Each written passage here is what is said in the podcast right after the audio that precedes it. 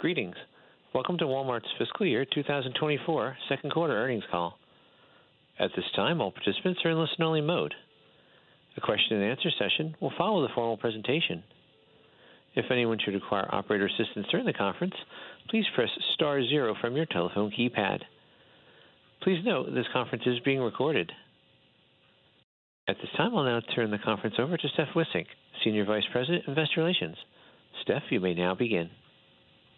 Thank you, and welcome, everyone. We're excited to discuss with you the results of a strong second quarter and our upwardly revised outlook for the year. Joining me are Walmart's CEO, Doug McMillon, and CFO, John David Rainey. Following prepared remarks from Doug and John David, we'll take your questions. At that time, we will be joined by our segment CEOs, John Furner from Walmart U.S., Judith McKenna from Walmart International, and Kath McLay from Sam's Club. In order to address as many questions as we can in the time allotted for this call, please limit yourself to one question. The operator will mute your line after your question has been posed, and once management has responded, we will move to the next person in line. Today's call is being recorded, and management may make forward-looking statements. These statements are subject to risks and uncertainties that could cause actual results to differ materially from these statements. These risks and uncertainties include, but are not limited to, the factors identified in our filings with the SEC. Please review our press release and accompanying slide presentation for a cautionary statement regarding forward-looking statements, as well as our entire safe harbor statement and non-GAAP reconciliations on our website at stock.walmart.com. Thank you for your interest in Walmart. Doug, we are now ready to begin. Good morning, everyone, and thanks for joining us. We had another strong quarter. We're gaining share across markets and formats, growing units sold, transaction counts are positive across markets, and growth in operating income is outpacing sales. We're really pleased with our first half performance. For the quarter, comp sales for Walmart U.S. were ahead of where we thought they'd be at 6.4%. Sam's Club U.S. was 5.5%, and sales for international were up 11%, led by double-digit growth at Walmex and China. Flipkart's GMV was also strong. The team is driving results in the short term and building for the future. We're a people-led, tech-powered, omni-channel retailer dedicated to helping people save money and live better. We like who we are, and we like who we're becoming. We're positioned for growth. We can serve people how they want to be served, whether that's in a store or club, picking up an order curbside, or having it delivered. We continue to grow some of our newer businesses, which shape the overall model in a positive way, helping to enable us to grow profit faster than sales. We're setting the right capital priorities, and you can expect us to continue investing in the areas we've talked about, like technology, including automation, store and club remodels, and with new stores and clubs in select markets. As it relates to technology, our approach to new tools like generative AI is to focus on making shopping easier and more convenient for our customers and members, and helping our associates enjoy more satisfying and productive work. Ultimately, the power of generative AI or any technology is only as good as the data that powers it. Our data assets are unique, and we're excited about the potential to leverage them in new and impactful ways. We're taking large language models developed by our partners and by the broader tech community and adding retail context to create models that are uniquely suited to the needs of our customers, our associates, and our supply chain. We'll unlock value for shareholders through the combination of our physical automation work with our data and increasingly intelligent software. We have a sharp focus on ROI as we drive results and set our capital priorities. The financial framework we laid out at our investment community meeting in April is evident in our results from the last two quarters. The remodel program I mentioned includes items to support our goal of becoming a regenerative company as we put things like new refrigeration equipment and EV charging stations in place. I was in Chile last week, where I got to participate in the grand opening of a new hydrogen plant in Santiago that supports our strong business in that country. While I'm on the subject of regeneration, we recently announced a new collaboration focused on supporting U.S. and Canadian farmers to help improve soil health and water quality. Our collective goal is to enable and accelerate the adoption of regenerative agricultural practices on more than 2 million acres of farmland and deliver 4 million metric tons of greenhouse gas emission reductions and removals by 2030. Some days I still get amazed by all the good work happening across our company. As a global retailer, we see how our customers and members are affected by what's happening at a macro level and how that influences their behaviors. Jobs, wages, and pockets of disinflation are helping our customers, but rising energy prices, resuming student loan payments, higher borrowing costs, and tightening lending standards, and a drawdown and excess savings mean that household budgets are still under pressure. I was in Calgary visiting stores a couple of weeks ago, and our Canadian customers are feeling the pinch of higher interest rates faster than in the US, given their shorter term mortgages. When you put all this together, we see families that are discerning about what they're spending on. They're setting priorities and spending on the things they care most about. We saw that during the first half of the year with Chinese New Year and Easter, and more recently with July 4th and the start of back to school, where sales are ahead of plan so far. We see them buying more private brand items, and they're buying more grocery staples and in home meal options consistent with eating at home. Our customers and members are resilient. They're looking for value, and they trust us to be there for them. We see people across income cohorts come to us more frequently looking to save money on everyday needs. That gives us an opportunity to drive conversion in more discretionary categories. We're encouraged by how general merchandise performed during the second quarter versus our expectations. We still expect food, consumables, and health and wellness, primarily due to the popularity of some GLP 1 drugs, to grow as a percent of total in the back half. But the trends we see in general merchandise sales make us feel more optimistic about those categories in the back half of the year. Our stores and clubs give us a competitive advantage and power our omni-channel model. Our curbside pickup business continues to grow as people look for ways to save time, and store fulfilled delivery is now growing faster than pickup across all three segments. Delivery speed and accuracy are obviously important, and we like how we're leveraging our physical assets. In the US, we have more than 4,000 stores and nearly 600 Sam's Clubs making same day deliveries and in nearly 2,000 stores and clubs internationally. We're increasingly measuring those deliveries in hours rather than days. In China, where we deliver from all our stores, nearly 80% of digital orders are delivered in under one hour. I like how we're constantly improving delivery speed. It's important to our customers and to our strategy. And I like how we're building mutually reinforcing businesses. Running great stores and scaling e commerce are and will be our top priorities. The way we design them, along with our marketplace, fulfillment services, and advertising business, is key. We'll keep prioritizing omni retail, but we have good opportunities in healthcare and financial services in multiple markets. The growth of PhonePe has been fantastic, and we're building other financial products like Cashi in Mexico and through One here in the US we continue to build our healthcare services capabilities with clinic expansion. As I look at the remainder of the year, our immediate focus is on getting product costs and retails down to fight inflation, which will help with mix, improving execution of pickup and delivery orders, expense management, and inventory management by item and category. I'll wrap up by saying a big thank you to our associates. As always, they're making a difference every day for our customers and members. As we close out back to school and get ready for the holidays, their execution day to day and commitment to our customers and members is as critical as ever. Thank you for your interest in our company. Over to you, John David. Thanks, Doug.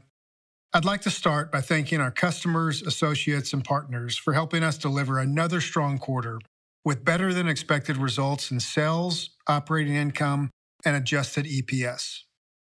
Sales were strong across all segments, and we gained U.S. market share in grocery in both units and dollars while delivering gross margin rate expansion. Our focus on saving customers time and money continues to resonate, especially in high volume seasonal periods. We have good momentum in the business. Year to date, we grew sales by over 6.5%, adjusted operating income by about 12%, and adjusted EPS by roughly 8%. With our Q2 results coming in better than expected, we're increasing our full year guidance and we're well positioned as we enter the back half. I'll discuss guidance shortly, but first I'd like to review highlights of our Q2 results using our financial framework of growth, margins, and returns. Starting with growth. For the second quarter, constant currency sales increased 5.5%, or more than $8 billion. Walmart U.S. comp sales, excluding fuel, increased 6.4%, with growth in both store and digital transactions. Grocery and health and wellness sales continue to outperform, and we're encouraged by the modest sequential improvement in general merchandise. E-commerce sales were up 24%, driven by store-fulfilled pickup and delivery and advertising. We like the trends we're seeing in e-commerce. Customers are increasingly counting on us for convenience, and they're visiting our app and sites more often. In Q2, weekly active digital users grew more than 20%. Similar to Q1, consumer spending remains resilient at the headline level. Customers are stretching their dollars further and seeking better value across more categories more often.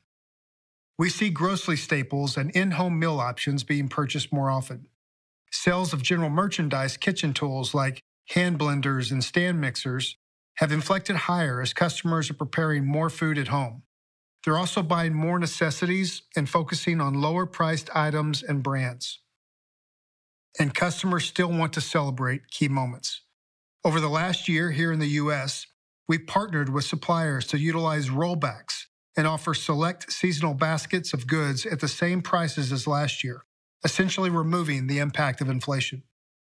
Customer response has been strong, and sales have exceeded plan for events like Memorial Day, 4th of July, and our Walmart Plus Week savings event. We're taking a similar inflation fighting approach to back to school with a basket of 14 of the most popular classroom essentials for under $13. In our international segment, sales were strong, up 11% on a constant currency basis, led by double-digit growth in Walmex, China, and Flipkart. E-commerce grew 26%, and we experienced positive store traffic across markets. Similar to the U.S., customers are still pressured by elevated inflation with spend over-indexing towards food and consumables.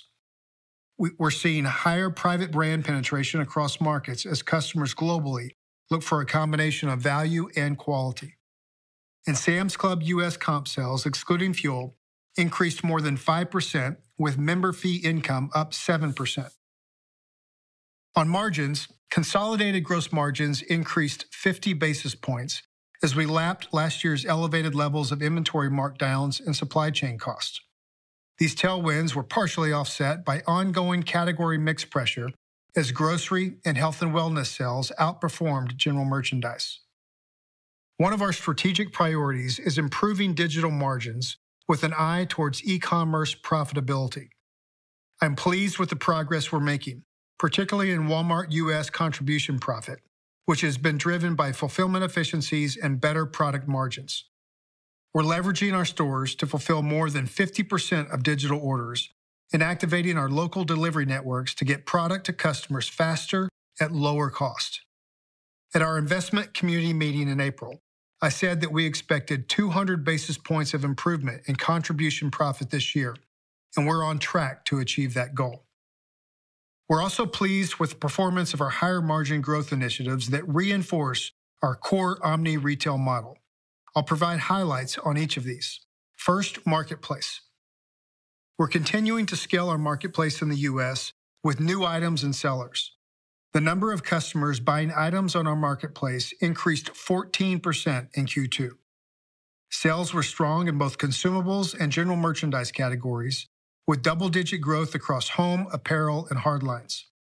And the number of sellers utilizing our fulfillment services increased more than 50%.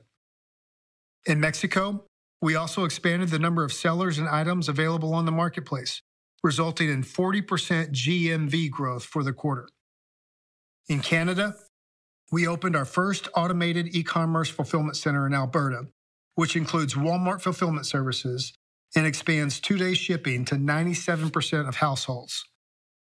And in India, Flipkart's Myntra is the country's largest e commerce marketplace for fashion and lifestyle products, offering top brands to customers across India.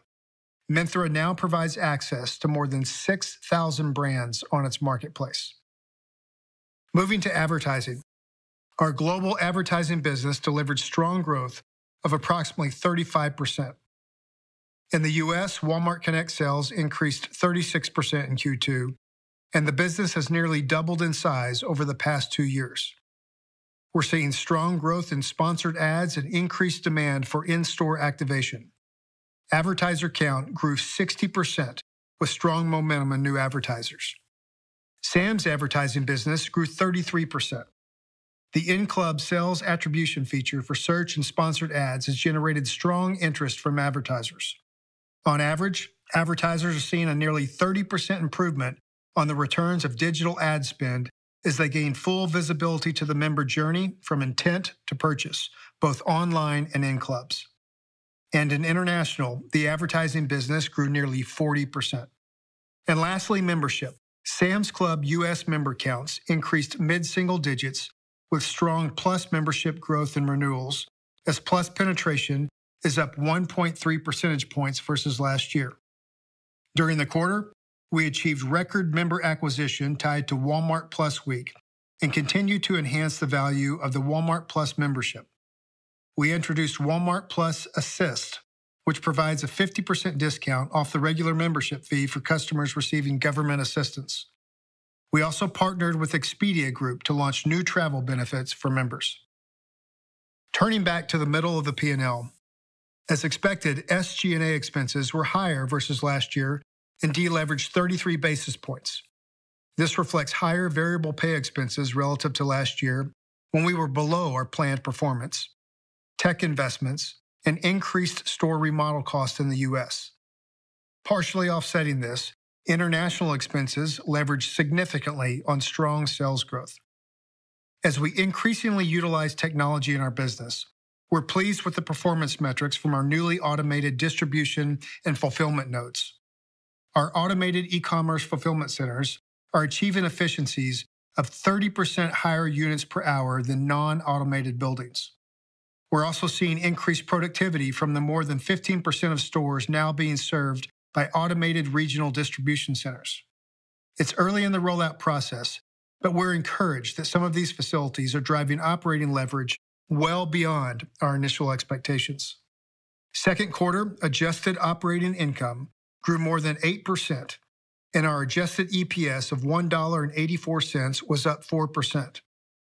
Our plan is to grow operating income faster than sales, and our second quarter performance achieved this despite lapping the $173 million insurance settlement that benefited International's other income last year. Similar to Q1, below the line items were pressured by higher net interest expense, reflecting the increase in rates, and non controlling interest, due in part to stronger results from Walmex. The team continued to do a good job managing inventory, and we ended the quarter down 5%, including an 8% decline in Walmart US. We feel good about the progress we've made on in stock levels as supply chain is normalized and the composition of our inventory mix is improved. We're maintaining discipline in how we're buying general merchandise during this uncertain macro environment to mitigate future risk if demand softens. ROI, or return on investment, declined 100 basis points. As a reminder, we calculate ROI on a trailing 12 month basis, and the decline in Q2 is a result of nearly $4.2 billion in charges we incurred in Q3 and Q4 last year, related primarily to the opioid legal settlement framework and the separation of Flipkart and PhonePe. Together, these negatively impacted second quarter ROI by 140 basis points. As we lap these discrete charges in the coming quarters, we expect a stronger ROI inflection in the back half of the year. We're also starting to realize some benefits from productivity initiatives that were initially planned for fiscal year 25. And we continue to expect our ROI to increase over the coming years. I'll now briefly discuss some additional Q2 highlights for each segment. For Walmart US, our 6.4% sales comp included a high single digit increase in grocery and a high teens increase in health and wellness. Although general merchandise sales declined low single digits versus last year, these results were 300 basis points better than Q1, aided by outperformance from early back to school shopping and our Walmart Plus savings event. We saw a 240 basis point shift in sales mix from general merchandise to grocery and health and wellness in Q2. Grocery inflation moderated more than 400 basis points from Q1 levels and more than 700 basis points year over year to a high single digit increase as we lapped higher levels from last year. On a two year stack, grocery inflation remained over 20%. We're encouraged by the growth in units sold, particularly in food categories where disinflation is more pronounced, such as fresh meats, seafood, and eggs. In addition, private brand sales in grocery were up more than 9%, with penetration up nearly 40 basis points in Q2 and up more than 170 basis points on a two year stack. Lower markdowns and supply chain costs resulted in a gross margin rate increase of 40 basis points, despite ongoing pressure from category mix shifts. The negative impact to margin mix from outsized growth in branded drugs accelerated in Q2. Other income grew nearly 4%, led by continued growth in Walmart Plus memberships. And overall, Walmart U.S. operating income increased 7.6%. Our international segment delivered another impressive quarter with double digit sales growth and strong underlying profit growth. Operating income increased 2.2%, but was negatively impacted by 20 percentage points from lapping last year's insurance recovery that I mentioned earlier. Walmex had another strong quarter with sales up 10%, reflecting strength in our bodega stores, Sam's Clubs, and e commerce. E commerce sales grew in the low 20s, with traffic up more than 5%. Walmex is an excellent example of our omni-channel retail strength across formats and channels. Bodega Aurrera is celebrating its 65th anniversary and has become the most valuable retail brand in Mexico. These bodega stores have consistently delivered strong performance and continue to accelerate e commerce to better serve customers, now offering more than 60,000 SKUs from 586 stores in 299 cities. In China, sales increased 22%, led by strength from Sam's Club and e commerce. We're executing well with increased online and offline traffic across both the Sam's and hypermarket formats. In India, Flipkart delivered strong GMV and net sales growth as the core business continues to perform well. The team continues to focus on expanding the ecosystem of products and services like advertising, travel, and healthcare, and on delivering continued contribution profit improvement. Flipkart's consistent progress and performance reinforces our confidence in the long term value of this business. India is leading the largest digital transformation in the world, and Flipkart is the leading marketplace in India. And we continue to be super impressed with PhonePe's strong and consistent performance. Annualized TPV, or total payment volume, has surpassed $1.15 trillion.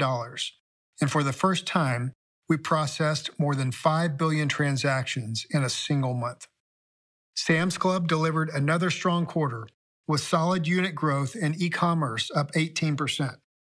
It's encouraging to see members embrace omnichannel with strong in club traffic gains and increasing engagement with our digital tools in and outside the club.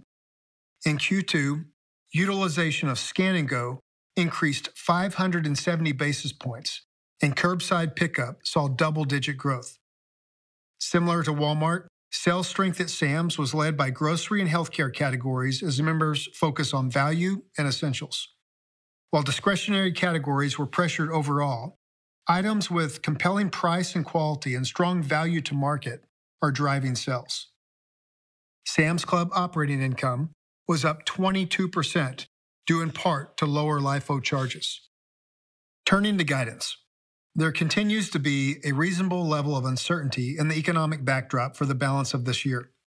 While inflation is moderated and employment levels have been steady, credit markets have tightened, energy prices are higher, and some customers face additional expense from the resumption of student loan payments in October. As such, we continue to be appropriately measured in our outlook. We're raising our full year guidance to reflect Q2 performance and our expectations for Q3. I'll highlight the key changes, but please refer to the press release for a full list of updated metrics. For the full year, we now expect net sales and constant currency to grow approximately 4% to 4.5%. We now anticipate LIFO will be a $200 million charge to operating income versus the 500 million charge that was in our prior guide. We expect operating income in constant currency to increase approximately 7% to 7.5%. This now assumes a 30 basis point year-over-year tailwind from LIFO compared to our prior guidance, which assumed a 100 basis point headwind. And we estimate adjusted EPS to be in a range of $6.36 to $6.46, including an expected 5-cent impact from LIFO. To bridge to our prior guide, we flowed through the Q2 beat, removed the Walmart U.S. LIFO charges that were previously expected in Q3 and Q4, and modestly raised our sales expectations. Looking at Q3, we're now offering the following view. We expect net sales growth in constant currency of approximately 3%. Operating income growth in constant currency is expected to be approximately 1%. This year-over-year growth is impacted by several comparison factors. We expect ongoing mix pressure impacts to gross margin to continue in Q3. We also expect a negative impact from fuel margins at Sam's Club versus last year's elevated levels. And similar to Q2, variable pay expense is expected to be higher in Q3 versus last year when we were below our planned performance. We don't typically guide currency, but it's worth noting that if rates stayed where they are currently, we'd see a $1.6 billion benefit to Q3 reported sales, and reported operating income growth would be closer to 3.5%. And lastly, we expect Q3 adjusted EPS of $1.45 to $1.50. In closing, we're pleased with the strong first half of the year, and we've positioned the business favorably for the back half. Our financial performance is validating our omni-channel strategy, driving organic sales growth while improving margins and returns. We're optimistic about our ability to improve our performance even more in the future. We like our position. And now I'll hand it back to Doug for a few comments before the operator opens the line for questions. Thank you, John David. Before we take your questions, I want to say a few words about the leadership changes we shared yesterday. Let's start by celebrating Judith. She has done a fantastic job in many roles over the 27 years she's been part of our company. She leaves her most recent role having delivered strong results and having transformed the business. It's a different portfolio, better positioned for the future, better positioned for growth on the top and bottom line. She strengthened our culture and sets us up for a digital future at the same time. We're grateful. We're excited about Kath moving into the international leadership role. The results Kath and our team have delivered at Sam's speak for themselves. Her experience and passion to serve customers and members will take us to the next level. It'll be fun to watch her impact around the world. Some of you have met Chris Nicholas and know how capable he is. He joined us five years ago in a finance role, but with previous experience in merchandising and operations in several markets around the world. He'll keep our member obsession going in Sam's Club U.S. and pick right up where Kath left off. We also shared yesterday that Kieran Shanahan will join John's team and become our Walmart U.S. Chief Operating Officer. Kieran has 25 years with our company, working in a wide variety of roles in all three segments. He's well prepared to lead this big team and the change that's coming through our automation investments in the supply chain. As they fill these new roles, John, Kath, Chris, and Kieran will have all four worked in all three operating segments of our business. There's not only a lot of store and club expertise in this group, but there's also a great deal of digital and e-commerce experience. These are omni-channel merchants that are purpose-driven, proven leadership skills. The depth of leadership in our company is such an advantage. Batons get passed, and we keep running, keep changing, and keep pushing things forward. I want to say congratulations to all of them, and now I'll turn it back over to the operator. We're happy to take your questions. Thank you. At this time, we'll be conducting a question and answer session. If you'd like to ask a question, please press star *1 from your telephone keypad, and a confirmation tone will indicate your line is in the question queue. You may press star two if you'd like to remove your question from the queue. For participants using speaker equipment, it may be necessary to pick up your handset before pressing the star keys. So that we may address questions for as many participants as possible, we ask you please limit yourself to one question. One moment, please, while we poll for questions. Thank you. And our first question is from the line of Robbie Ohmes with Bank of America. Please proceed with your question. Oh, hey, thanks for uh, taking my question. Um, you know, Doug, you um, mentioned that um, you're seeing things in general merchandise, I think, that make you more optimistic about the back half. Uh, you know, can you maybe talk about, you know, what you're seeing? I, I think John David said something about disciplined buying in general merchandise. Uh, you know, what are you seeing that's making you optimistic, and how should we think about general merchandise? And maybe if you could also weave in there, I know that um, you know you guys have continued to mention the high income customer shopping. I think it's been more grocery focused. Have you seen high income you know, high income customers broadening you know out into the rest of the store? Yeah, Robbie, this is Doug. I'll go first, and then John or others can add if they want to. Um, what's making me feel a little bit better is the run rate compared to the previous quarter and how back to school started. And typically, when back to school is strong, it, it bodes well for what happens with Halloween and Christmas and GM in the back half. I do think our food and consumables percent of total in Walmart U.S. will still go up. Part of it's what's happened with inflation and disinflation in the GM categories. But relative to what I would have thought 90 days ago or when we started the year, GM is holding up better than I would have guessed. And I just I feel like that with our store rent managers and, and the merchants, we want to have an optimistic posture on GM as we go into the back half. Anybody want to add anything? I, Doug, I'd love to um, I'd like to give credit to the team for improvements they made. If you think about where we were last year with inventory headwinds of this year, I've, I was in stores this week, and it's really clear that, that stores have, have the ability and are merchandising their store with discretion appropriately. They're on top of their markdowns. Back rooms are in much better shape. Uh, the second thing I think that's helping is, is the e-commerce team has, has done a nice job launching new products, things like registry for teachers and classrooms and parents and lists. Those are all working and helping back to school. And then the last thing that I'd say is, is the team is doing a really nice job with seasonal events and holidays. One of the things that we hear consistently from customers right now is they're looking forward to celebrating again like they used to. That's a bit of a theme that's coming through and we certainly saw that for Memorial Day, July 4th, back to school started strong. So we're looking forward to the holiday. Uh, it's going to be a big holiday season. There are a lot of dynamics, as, as John David and Doug said, in the market, but we want to make, remain very flexible and prepared to help people get together and celebrate each of these holidays that are in front of us.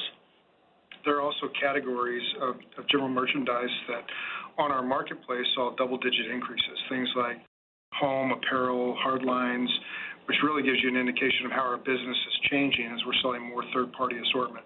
It is. And John David, I think our our event, our Plus event you mentioned in your remarks as well, was a good example. We had a high level of participation from marketplace sellers. We've talked about the, the number of items available on the sites up almost 4x from a year ago. Our seller count has grown. The number of customers are growing. And, and uh, Tom and the team have done a nice job building capabilities that will really help us in the future. On the second part of your question, Robbie, with respect to high-income consumers, um, we continue to see um, share gains across all uh, income demographics. I think encouragingly for us in the quarter, the number of categories that we saw share gain in actually expanded. Um, but this has been pretty consistent for five or six quarters now, and it really points to the fact that our value proposition is resonating with customers. It's not just about everyday low prices. It's also about convenience, and convenience matters to every uh, household income demographic. Our next question comes from the line of Kate McShane with Goldman Sachs. Please proceed with your question. Hi, good morning. Thanks for taking our question. Uh, with gross margin expanding about 50 basis points in the quarter, is there a way to quantify the buckets of contribution between the higher margin businesses like marketplace and advertising and the impact mix um, that's coming from the stronger grocery? And just given the more optimistic general merchandise commentary, is there any update to your mix assumptions in guidance for the second half when it comes to gross margins? Thank you.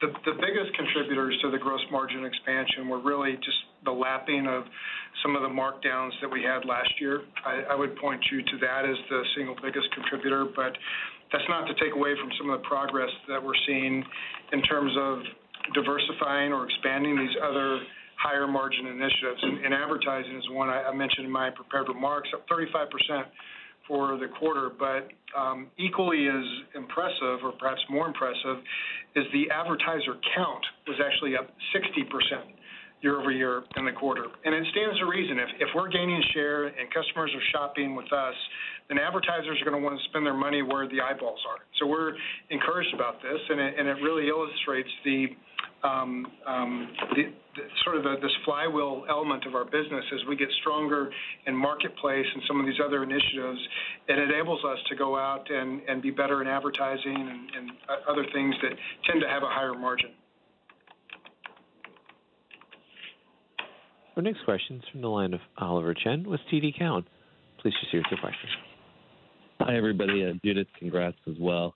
Um, the guidance could be conservative based on the great quarter you just had. Um, how are you thinking about what's incorporated in ticket and traffic for next quarter? And also, as we look forward uh, to holiday, what are some highlights of how you're planning inventory, price points, assortment? Uh, Back to school can often correlate to holidays, so that's very encouraging that you're seeing uh, good performance there.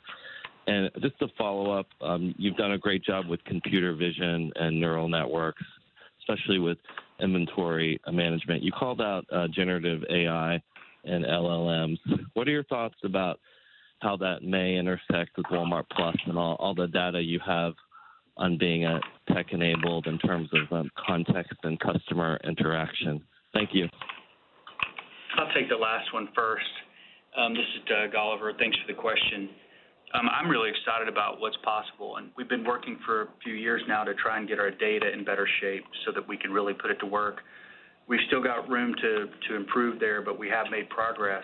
And when you start imagining what we can do to personalize for customers and members more effectively while still living in an EDLP world and driving the business model that way, because that's that's the winning strategy for us, um, there's a great opportunity for us to be more anticipatory and to be more relevant to them and communicate in a way that shows that we know who they are in a, in a healthy way while protecting privacy.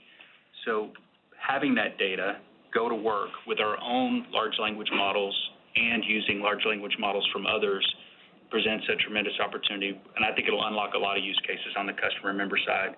As I mentioned in the in the pre-recorded remarks, the uh, opportunity with associates is also terrific. Um, the supply chain is the third area that comes to mind. So I think this will be an opportunity for us for a really long time to try and grow top line and be more efficient as a company by putting that technology to work. I'll take the uh, the first part of your question on guidance and maybe start on holiday before I turn to the segment CEOs. But on um, on our assumptions on ticket and traffic, well, we we saw a pretty equal balance between those in the second quarter. Both were up, call it roughly 3%. It would stand to reason that as we get into the back half of the year and we lap some of these, um, some of the higher inflation from last year, that um, ticket, in terms of the balance between those two, we may see a little less in ticket. But we're really encouraged by, um, as we noted, the strength in units that we had uh, in the quarter. Um, so pleased about that. And again, we're gaining share here, so I think our value proposition is resonating. With respect to the holiday, I'll just say one comment, maybe turn it to John. Consumers are not compromising on some of the holiday seasons. They're being choiceful in their spending, discerning. But around July Fourth and some of the other holidays that we've seen, they're showing a willingness to spend. And our team is leaning into that, providing merchandise that they wanna buy. They they are, John David, and and we've talked about this for a while, that the flexibility in terms of of what we offer is meaningful for customers.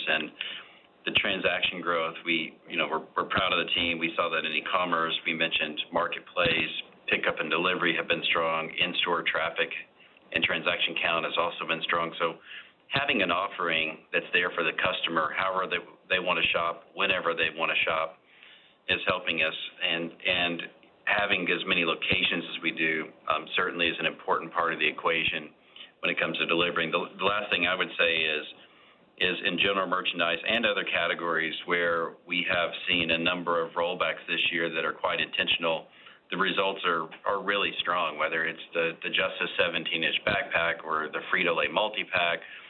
From general merchandise to food, we are seeing rollbacks work across the business and customers responding. They're choiceful, um, they're being thoughtful about what they buy, and our merchants have done a nice job of leaning in seasonally to ensure that our rollbacks are in the right places for the customer. Our next question comes from the line of Rupesh Parikh with Oppenheimer. Please proceed with your question. Good morning, and thanks for taking my question. So I wanted to go to the international business in China specifically. I was hoping to get more color in terms of what you're seeing in the market. Now, for the second consecutive quarter in a row, your results seem to stand out versus some of the weaker macro data points that we're seeing out there in China. Hi. Yeah, thank you. I mean, the quarter was strong for international overall. And, um, as you heard both John David and Doug mentioned China was one of the stronger markets that we had, along with Walmex, which had a 10% growth. And both our businesses in India, Flipkart and PhonePe, both had strong quarters as well. A lot of that is driven from um, just really being close to the customer in those markets and the combination of value and convenience that we're now able to offer. Turning to China specifically, I actually got back to China this quarter for the first time in three and a half years. And What really struck me when I was there was the speed with which the consumer has moved. So the move to online and digital penetration has been extraordinary in our business. It ranges in the mid-40% um, that we're seeing. And we have two formats there. We have the Sam's Club format, and we have the hypermarket format. And what's interesting is both formats have got positive traffic, and both are gaining market share. And I think the reason for that is this back to this combination of value and quality and trust that we're able to provide. Sam's Club, in particular, had a really strong quarter again, and we opened a couple of new clubs. We now have 45 clubs um, across China, and they're really combining great items at great value. And they're seeing an interesting trend in higher penetration of very high-ticket items in China too. In the hypers, um, I got a chance to visit some of our remodeled um, new version hypermarkets. You've heard me talk a couple of times about the transformation in hypers that's ongoing. And I was really impressed with the thoughtful way in which the teams there had reduced assortment, brightened and freshened the stores, increased signage, helped customers navigate not only through great fresh departments, but also made the general merchandise shopping much simpler. So I think you have two formats there, both of which are leading in the segments in which they um, which they operate, and that's helping us win customers. And our associates, I will just say there, are doing a fantastic job, and it was just great to see them after such a long time. Our next question is from the line of Paul Lejuez with Citi. Please just proceed with your question. Hey, thanks, guys. Um curious within food and grocery, how you would characterize the current landscape from a promotional perspective relative to last year in history, and how you're thinking about price investment as a tool to gain further market share, just given the changes in inflation expectations. Thanks. Compared to a year ago, Paul, um, certainly inflation has is at a lower rate than what it was. It's been relatively stubborn in dry grocery more than other places over the course of the year. Uh, price gaps are something that we spend a lot of time on each and every week. We start Monday talking about trading and what's happening in the market. Price is always one of the major topics. We want to ensure that our values are right. And we're we are pleased with where the value is today. Of the grocery business Um, is gaining share. Certainly, we're gonna watch the market. Um, as I said a moment ago, we do have a number of rollbacks that are effective in food. Our rollback count in food is higher than last year. It is lower in general merchandise than a year ago, but a reminder that last year we were clearing a lot of inventory that had been backlogged. So the general merchandise rollbacks, which are very effective, are more choiceful and I think reflective of the seasons that people are in. Know, our job from here is to ensure that we're ready for people that are getting back to school all across the country the next couple weeks, colleges. We have tailgating season coming up, Labor Day, and then we're right into the holiday food season. I'd say too, I feel like promotions is the easy solution to inflation versus doing the hard work of working with your suppliers to walk back all of the commodity and cost increases that kind of have been absorbed over the last two years. So there's a lot of work in just tracking the cost of transportation, and then as that's come down, working back with each supplier to have a look at what proportion of the cost is impacted by that and how do you roll that back. So I know in Sam's, the team have a great big board. They ring a cowbell every time we get a, a cost decrease and you flow it on to the member. And I think that's how we want to think about it versus thinking about how do we go out and, and do promotions. Our next question is from the line of Simeon Gutman with Morgan Stanley. Please proceed with your question. Good morning, everyone. Judith, congratulations, and to the every promotion, congratulations. My question is more medium term. I wanted to ask about the inflection on EBIT dollar growth. At shareholders, we talked about how in fiscal 25 it, it, it should or could get better than where we are today, realizing we're lapping some easy compares from last year right now. Can we hone in on what needs to take place for this EBIT dollar growth inflection, assuming healthy sales, uh, leverage over fixed costs, marketplace ramping? Is it advertising? Can you talk about sort of what's in your control and what's more sales driven as we think about EBIT growth going forward? Sure, Simeon. I'll start with um, maybe a bit of a victory lap here because the first half of the year has actually been pretty good in terms of the relationship of operating income and sales. We've grown the top line at call it 6%, and operating income at almost twice that. And that's um, much better than what we've done historically. So we're very encouraged internally that um, we're executing so well right out of the gate after sharing our our goals at our investor community meeting in April. As we get into next year, really what you're going to see is more of a continuation of the strategy that we laid out. Is we further diversify our earning streams. A lot of these areas like advertising and, and, and data ventures, these higher margin businesses, are growing at a rate much, much faster than the rest of our business. And so as you look at the, the math around that, our margins just want to go up. The other thing is, is as you're well aware of, Simeon, is are the efficiencies that come from our supply chain. And so today we have roughly 15% of our stores that are served by automated uh, regional regional distribution centers. And when you think about something like a um, an e-commerce FC, that gives us efficiencies of, of of 30% on things like units per hour. And so as we continue to roll out this automation to the rest of our network, we're going to see the benefits of that in our P&L. You're seeing it right now. And we, we gives us conviction and, and optimism as we look out over the next several years to be able to grow operating income at a rate that is faster than sales and perhaps appreciably faster than sales. Simeon, this is Doug. I'll just add on think John David said it well. The, the two threads, the two questions are, how's the automation work going, and how is that playing through as it relates to productivity? And that's a multi-year implementation of these various forms of automated storage and retrieval systems that we've talked to you about. And then the second one is how's the business model changing? And the engine for that is what's the digital percent to total, how is e-commerce growing, and what's the pull through to advertising and the other components that shape that business model. And the reason I'm repeating it is because I wanted to make the point that it's not just the Walmart U.S. business that's going through that transformation. I've, as I've been traveling in international the last few weeks, the commonality from Canada to Chile, and Judith had the team from Mexico in town this week, what Guy and the team are doing there, it's very consistent as it relates to how omni-channel retail is coming to life across our company. So I think those are the two threads to keep your eye on. You didn't frame the question, Simeon, in terms of return on investment, but I want to take an opportunity to talk about that. When we get to the end of this year and you look at our ROI on a trailing 12-month basis, we're going to see a fairly material uptick if you look at our guidance, what's implied there. And that's more than what we expected at the beginning of the year. We we actually anticipated that some of the improvements in ROI would be would come next year and some of the years thereafter we are actually pulling forward some of those benefits that we expected next year, and so we're going to see some of that this year.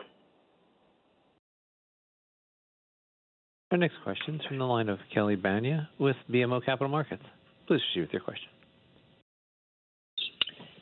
Good morning. Thanks for uh, taking our questions and uh, congrats on your retirement as well, Judith. Um, wanted to just ask about e-commerce growth.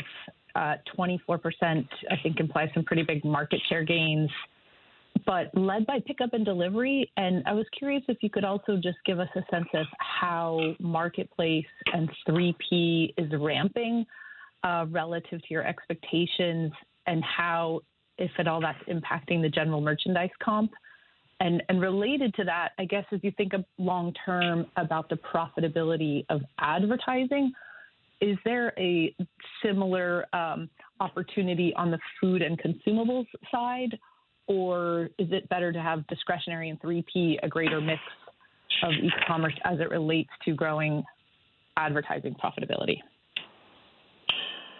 Hey, Kelly, thanks for the question. Uh, one, really happy with the performance, and, and the team deserves credit for a lot of improvements that enabled the, the 24% growth. Um, when we talk about uh, pickup and delivery specifically, I think I'd, I would take a step back and just just remind remind everyone what we talked about at our investor conference and, and what we're ultimately trying to do with supply chain in the entire e-commerce business is densify our inventory at the first mile, make the middle mile as efficient as possible, and then shorten the last mile. And Our store locations, over 4,700 locations in addition to the fulfillment centers, enable us to do that. So What's happened over the last year or so is more of our e-commerce business and deliveries have come from stores because that's where the inventory is closest to the customer and helps us with efficiency. So It's important to frame that that that is a part of the total. The way we measure this internally is we look at at the number of transactions and customers and what they bought in the store, what they picked up, and what was delivered. Um, the second part of your question, um, really pleased with with the progress in, in Marketplace. Our Plus event was a good marker for us for what in terms of what's possible uh, with the marketplace. Um, the majority of our, revenue from that event was driven by marketplace sellers, and I'm, thankful to the sellers who participated and helped us find customers or helped our customers find value at a time when they're looking for value, and that was across all categories, included general merchandise. Uh, in fact, much of the event was general merchandise. So I think the team has positioned the marketplace well. In terms of the second part of your question with advertising, um, there are opportunities for sellers, there are opportunities for suppliers. Um, we'll continue to learn, grow, and experiment in stores and on the site. We want to ensure that Walmart Connect, the name Walmart Connect, connects our buyers, suppliers, and sellers all to our customers in a way that's, that's accretive to the customer experience. We want to make sure that customers are finding what they want when they want it. And if this business can help people connect together, that's great. And we saw that happen in the quarter, and the growth was higher than our e-commerce growth. If we're talking about e-commerce and marketplace in particular, it'd be remiss of me not to talk about Flipkart and the growth that we've seen there. We were there as well recently, and that business is just continuing to go from strength to strength. It's consistently performed in line with our expectations over the last few years. I'm really pleased to see the positive contribution margins continue. and Their business mix is really quite healthy. So, Seeing strength in hard lines, particularly across mobiles and electronics as well. The scaling of their ecosystem is also helping contribute not only to the overall business, but also to their advertising revenues as well. So, Interesting, coming back to this theme of quality um, and convenience for people, they recently launched in their Cleartrip business luxury packages of holidays in India, which are going incredibly well as well. Myntra, which is the largest fashion online retailer in India, as John David mentioned as well, they've just launched a um, My Fashion GPT capability as well, which is quite incredible. And I used it this morning. I put in um, what to wear for, to go to the airport, and they gave me to England to the airport, and they gave me um, black t-shirts, black leggings, a jacket and sunglasses, which I think was rather optimistic, needing the sunglasses for England, but it shows you the power of what I think Gen AI can do in the future, and it's really coming to life in India. It's just a great business, and been proud to be able to be associated with it for the last five years. Our next question is from the line of Edward Yruma with Piper Sandler. Please proceed with your question. Hey, good morning. Thanks for taking the question. You guys have done a lot to enhance the accessibility of Walmart+. Plus. You've added a ton of new features. I guess as you sit back and assess the success of the program, kind of what's turned the dial the most, And then in terms of the data you're able to now collect, where have you been able to kind of pivot uh, and, and change the flow of business based on some of the stuff that you're collecting from these Walmart Plus customers? Thanks. Hey, Edward. Uh, certainly, we want to have a digital relationship with as many customers as possible, pleased with the growth overall. And, and as we've talked about before, Plus is an important part of the offer we have. I, I would I would pull the, the reason back that, that Plus has had more success to, to the very core of the offer. The offer was established um, to unlimit the number of deliveries people get without having a charge on those deliveries from both the fulfillment centers and the stores. Um, we launched this um, in 2020 certainly had issues at that point with availability, and we've had inventory imbalances. But in the last year or so, the focus continues to be, and the improvements have been in the core. We measure every week something we call perfect order. Uh, the stores are very focused on what we call the first time pick rate, which is picking the order the first time they look for it. And then another thing that we do very, you know, very intentionally is measure what percent of the order was delivered before there were any substitutions. So what customers are looking for is exactly what they ordered at the time that they expected to be delivered, and that's the way we hold ourselves accountable. Um, certainly, the other benefits are, are helpful. Um, there are different features that people are using, and it is important to have a variety of benefits, but the core of the offer is the more, most important thing that we have to execute going forward. Our next question is from the line of Seth Sigman with Barclays. Please proceed with your question. Hey, good morning, everyone. Um, I wanted to follow up on the value proposition that Walmart offers today. So, private label seems to have a lot of momentum and is likely one of the factors that's helping drive market share here.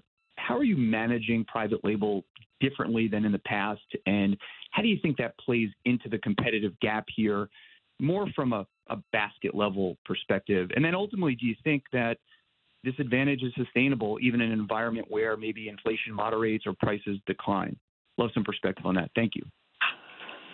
It's important for us to have a wide range of assortment for a, a broad section of customers. We're all over the country. Situations are different for different customers, and whatever the situation is for a in particular customer, then that's what we want to be there for. We, we've talked about this before. Um, we don't set targets or percentages of the business that we expect private label to grow to or, or be a part of. Um, it's important that we have values on, on brands, on branded items. It's important that we have values and quality across the portfolio in e-commerce and stores. And in the last few quarters, customers have chosen the private brands at Walmart at an accelerated pace. I think there are a lot of reasons for that. Uh, but if our quality and price weren't in the position that it needs to be, then they wouldn't repeat. So we'll continue to stay focused on quality and value there. Yeah, and I think from a Members Mark perspective, we have seen our metrics around value for money and NPS and quality for Members Mark just continue to improve. And we're seeing members choose it because of the quality of the item, because of innovation into those products, and also because the great value that they get out of um, the Members Mark um, price um, uh, quality combination. We're seeing leverage across markets with private brand too, whether it's Great Value or Members Mark. Yeah, Members Mark, of course, is available in our Sam's Clubs globally around the world, but also many other items as well. And I know you were in Chile recently, Doug, and they have a phenomenal international foods aisle which is showing incredible growth, many of which are private brands, which are um, imported from around the world, from the rest of the Walmart world. When I was in Canada, they made me great value tomato ketchup potato chips. I'm, I'm out on that. Like that's not. I'm sure Canadians love it, but that's one private brand item that I'm not a fan of. you made some of us eat that. Yeah. John David liked them better than I did. The next question is from the line of Corey Tarlowe with Jefferies. Please proceed with your question. Hi, good morning, and thank you for taking my question. I was wondering if we could just take a step back and assess the health of the overall customer, um, maybe in the U.S. and, also perhaps internationally, um, versus the first quarter and, and into the second quarter, and how you're thinking about the general health of the customer throughout the remainder of this year.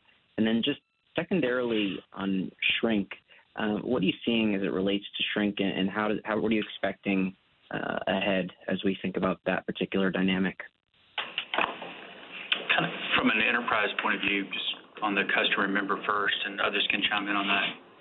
I feel like that our position is one where if things do get tougher, they're gonna increasingly look for value, and we're gonna be able to grow the top line.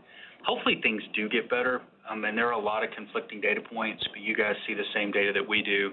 There are reasons to be optimistic in areas like employment and the wage inflation that's happened, and there are other reasons to be concerned as consumer balance sheets potentially weaken over time. But again, we like our position. We like it in terms of the breadth of product categories. We can sell whatever people wanna buy. Um, we like it in terms of the way we can serve people, whether it's curbside or it's delivery or it's in a store club. So our job is to is to grow our share, to win through the customer value prop, which is price, assortment, experience, and trust.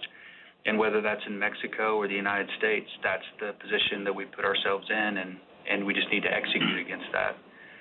Um, on shrink, John, you can comment too, but I just remind everybody from a total enterprise point of view, um, we're more than a domestic retailer. Um, we've got 19 countries. We've got Sam's Club. We've got a variety of businesses, and so it's not necessarily the same answer as as maybe some of the others that are in the news about shrink. Mm-hmm. And Doug, I'd add that, of course, shrink is an important part of margin, but there are many parts of margin that are important to be able to deliver for customers. And, and the first is, we wanna make sure that we're pricing as low as possible so customers find the greatest value that they can possibly find. Shrink has increased a bit this year. It increased last year. It's uneven across the country. It's not in every market. Some markets are higher than others. Uh but we do have the tailwinds that we mentioned earlier, which are cost of supply chain and markdowns from last year. A lot of components go into this. We'll keep watching it. Um, we don't want it to go up, obviously, because it could cause prices to rise, and we've heard that uh, across the market. Um, but it is a part of what we're managing, and the team's doing a nice job with value, and the team's doing a nice job um, managing the margin in total. Shrink is comprised of more than one thing. Theft's part of it, and we do think that in some jurisdictions here in the U.S., there needs to be action taken to help protect people from crime, including theft. The other part of shrink is more controllable, and we stay focused on that as a priority. Our next question is from the line of Krisztina Katai with Deutsche Bank. Please proceed with your question. Hi. Good morning. Thanks for taking our question, and I'll add my congratulations to Judith as well. Um, I had a question on Sam's Club. I think I heard you say mid-single-digit member growth was in the quarter. So can you talk about your membership gains and the momentum that you have been seeing in the business, as well as the renewal rates, and how you think about membership value for the consumer in the face of moderating food inflation? And then, secondly, if I could just ask on the private label penetration that is still increasing, just how are you generally anticipating volumes to play out in the back half of the year between your private brands versus your national brands as rollbacks are increasing? Thank you. So if I start with just talking about the member health, um, we've seen um, historic growth in our membership base over the last few years, and we continue to see growth in absolute member um, numbers. Our tenured our, tenured renewal rate held, so it didn't increase or decrease. It held from quarter to quarter. We are continuing to look at different ways to introduce people to the value of a Sam's Club membership. And so you've seen us over the years try a couple of different things. On our 40th birthday, we had a um, great price for new members. Um, really, that's just an opportunity to invite people in to experience for themselves what the value of membership looks like, and then we wanna turn them into a tenured renewal um, member going forward. So we feel strong about the um, health of our membership and the growth that we've seen. At Walmart on our membership, consistent growth last few quarters, but we really did have a successful Plus event, really good results all across the business. Um, as I said earlier, uh, the core of the offer is the most important thing that we deliver, and that includes perfect order or fill rates and availability. Customers trust us to be able to deliver their food consumables and general merchandise items consistently and on time. Um, on the question on private brand volume, I would also just uh, repeat consistency over the last couple quarters. Um, we've talked about growth of private brands really since the beginning of 2022. Um, again, uh, we don't have targets on that. We want to be there for customers regardless what they choose, whether it's a branded item or private brand item. On private brands, we stay focused on quality and value. And in some cases, like if you were in a store today, you would see a rollback on Great Value mustard, and it's working really well. It's a, It's a staple that has seen really great growth because of values that we offer. So getting prices back down in dry grocery is important uh, for the consumer and we want to be able to help them and lead that in any way that we can. If I can just say one other thing on private brand. We discussed that because I think it gives a good indication on how the consumer is being pressured right now, but that is not a driver of our margin performance. While the overall margin on private brand may be a little bit higher, the dollar profit is about the same. And if you look at the, the shift in composition year over year, we're only talking 40 basis points. So this is not a driver of our financial results. So if, if we see a reversion there, it's not going to have any outsized impact on our business. Thank you. Our final question comes from the line of Michael Lasser with UBS. Please proceed with your question. Good morning. Thanks so much for taking our question. Doug, is it fair to think that Walmart has more visibility into its gross margin rate uh, heading into next year than it has in recent memory, given the inflection in the profitability of the e-commerce business, the contribution from Uh, alternative profits, presumably less of a drag from GLP-1 drugs, and the prospect that general merchandise gets better. And if that is fair, do you take this as an opportunity to double down and accelerate some of the investments that clearly have been working and translating to share gains? Thank you. Hey, Michael, thanks for the question. Um, we didn't see COVID coming, and we didn't anticipate inflation to be as high as it has been in the United States. So if you could tell me what we're not anticipating right now, I might be able to answer your question about next year.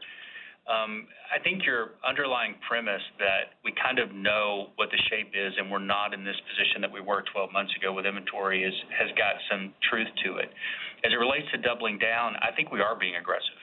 Um, we are currently going through our long-range planning cycle, um, and as we look at our opportunities to invest next year and over the next five years, we look at that board and we get excited about it. Um, John David made the point in a meeting earlier this week that isn't it cool to be a part of a company that started in 1962 that sees opportunities to drive strong returns with today's investments to help you contemporize the business for the future. And I agree with that. Like it's a it's a really cool spot to be in, to have cash flow, to have this strong business, and to have opportunities in front of us that, that transform the business and create another level of operational excellence through productivity, for example. So I think we've got an aggressive plan. Um, we talked at the investor conference about our capital plan, and uh, we continue to see opportunities to invest to grow top and bottom line. Um, we expect ROI to go up over time. It may not happen that every quarter operating income grows faster than sales. Um, but over time, as we said in the investor conference, we expect that to be the case because of productivity and the business model shape. So I just repeat what we said there. I think we're being appropriately aggressive given the environment, and I'm excited about that. Yeah. I would just add, Michael, just like you view a portfolio of stocks, you diversify because it reduces the risk. Well, I think in some ways we're doing the same thing with our business. We're not solely dependent upon uh, just what's happening with brick and mortar retail. Like we, we've got other income streams that, uh, by definition, sort of the, the, the diversification of that uh, reduces our dependency on any one thing and also reduces the risk around that too. So we feel pretty good about our outlook. Just maybe one more comment on strategy. Um, as we go through this year's cycle, and I think this was true to a large degree last year, um, it's it's pretty common. Like we know what the components are, and it's a challenge to execute across multiple fronts. I mean, it's it's full-time work to run great stores and clubs. Um, it's also full-time work to grow an excellent e-commerce business, and there are lots of components to that. And it's got to happen around the world. But we've got the resources, and importantly, we've got the talent to do it. And so I, I think the the shape of that board, kind of the where to play aspect of our strategy, looks pretty consistent, and that builds confidence. We just we're in execution mode, and we like the plan that's right in front of us. Thank you. We've reached the end of the question and answer session, and I'll now turn the call over to Doug McMillon for closing remarks. Um, before I wrap things up, I just want to acknowledge the tragedy that happened in Hawaii and in Maui. Um, the company has stepped forward with financial support for the United Way and Red Cross, as you would expect. We're providing essentials, providing supplies. We're flying merchandise there. We're, we're bulking up on what people need.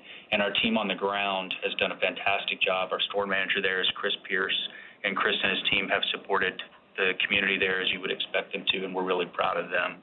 Um, that was a terrible tragedy. Um, as we wrap up, I'll thank you for um, your focus on our business. As I mentioned just a second ago, we are really excited about what's in front of us. I think you know what the plan is. We're positioned to grow the top line. Um, over time, we can go profit faster than sales through productivity and shaping the business model differently, which will result in higher levels of return on investment. And we're excited about delivering that. And I'm grateful to what everyone did for, for this quarter. And um, I want to thank Judith for what she's contributed to this company. It's been really significant, and we're going to miss her. Thankful she's sticking around for a little while to help with some things, and I'm excited for Kath and Chris and Karen. Walmart's got a deep bench, and um, we'll just we'll keep going. Thank you all for your time. This concludes today's conference. You may disconnect your lines at this time. Thank you for your participation.